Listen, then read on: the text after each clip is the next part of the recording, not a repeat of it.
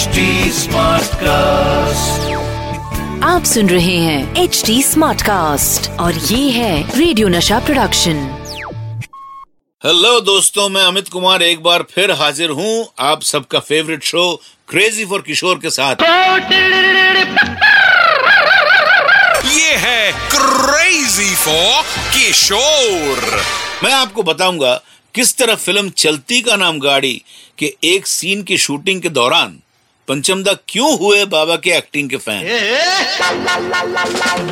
बाबा और पंचमदा की जोड़ी का काम करने का तरीका क्या था? और पंचमदा के किस गाने में उन्होंने एक मशहूर डायरेक्टर के साथ की एक प्यारी सी शरारत? दोस्तों बाबा की फ़िल्म चलती का नाम गाड़ी का म्यूज़िक एस डी बर्मन साहब कंपोज कर रहे थे। और इस फ़िल्म के म्यूज़िक के लिए आर डी बर्मन उनको असिस्ट कर रहे थे। जिसकी वजह से पंचमदा का बहुत सा टाइम फ़िल्म के सेट पर ही गुजरता था। पंचमदा बाबा के एक्टिंग को तो पसंद करते ही थे लेकिन एक दिन कुछ ऐसा हुआ कि वो बाबा के एक्टिंग के फ़ैन हो गए।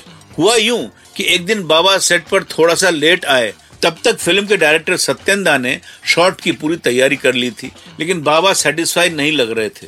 बाबा ने सत्येंदा से कहा कि क्यों ना सीन थोड़ा चेंज कर दिया जाए। मैं इस सीन में सुबोध मुखर्जी की तरह एंट्री लूँ, ऋषिकेश मुखर्जी की तरह कार के बोनेट पर बैठूं और रमेश सहगल की तरह हंसूं। बाबा यही नहीं रुके, बल्कि उन्होंने ये सब इनेक्ट करके भी दिखाया, जिससे सेट पर मौजूद हर इंसान हंस हंस कर लोटपोट हो गया था। लेकिन जब इस सीन के लिए टेक हुआ तो बाबा ने ब्रिलियंटली इस सीन को किया। और बाबा का ये रूप देख के पंचमदा बाबा के एक्टिंग के फ़ैन हो गए। बाबा को लोगों को ऑब्ज़र्व करने में बड़ा मज़ा आता था। और इन्हीं ऑब्जर्वेशंस को वो बड़े स्मार्ट तरीके से किरदारों में भी उतार दिया करते थे। बाबा और पंचमदा को सलाम करते हुए, यारो, मेरे प्यारो, बाबा ने पंचमदा के लिए पहला गीत फ़िल्म भूत बंगला के लिए गाया।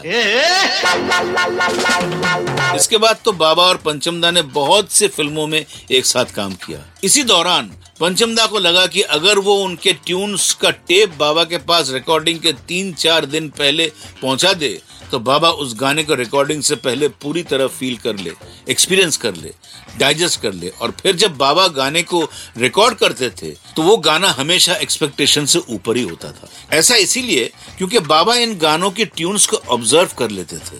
ना सिर्फ़ ट्यून्स बल्कि गाने का मैनरिज्म और एक्सप्रेशन को समझना भी बाबा के लिए आसान हो जाता था। ये थी वो सीक्रेट रेसिपी जिसे यूज़ करके बाबा और पंचमदा ने कई एवरग्रीन गाने बनाए। A person who is talented and hardworking is always successful than a person who is just talented but not hardworking.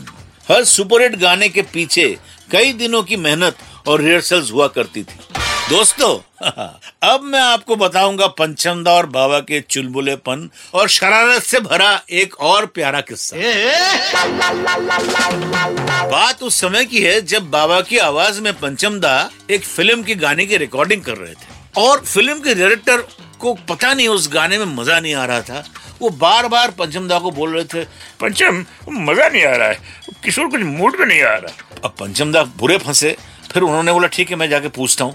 फिर पंचमदा के बाबा से बोले म्यूज़िक बूथ में कि, ये डायरेक्टर साहब जो है, दादा, मुझे तो ठीक लग रहा है, लेकिन ये पता नहीं, ये इसको बोल रहा है, आपका आवाज़ में मज़ा नहीं आ रहा है। तो बाबा ने कहा, पंचम, एक काम करो, तुम उनको मेरे पास भेजो। पंचमदा ने उनको जाके कहा कि, आपको किशोरदा बुला रहे हैं। डायरेक्टर साहब आके कहा कि किशोर ये गाने में वो बात नहीं आ रही। तो पिताजी ने बोला अच्छा क्या करूँ मैं?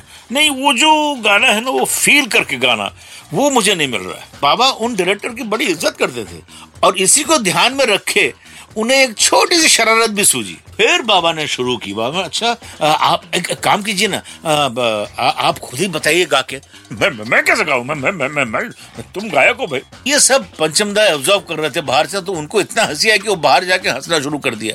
और फिर पिताजी ने कहा कि नहीं, आप जब तक नहीं गाओगे, मुझे समझ में नहीं आएगा। तो डायरेक्टर ने बाकायदा गाना गाना शुरू किया। और पिताजी बोले, पंचम, अंदर आके सुनो सुनो गाना सुना रहे बोला हाँ मैं आता हूँ आता हूँ। तो पंचमदा अवॉइड कर रहे तो ये जो मज़ाक चलता रहा दोनों में, इशारों में दिस इज़ कॉल्ड क्रेजीनेस और इसी हँसते और खिलखिलाते माहौल में गाना रिकॉर्ड भी हो गया।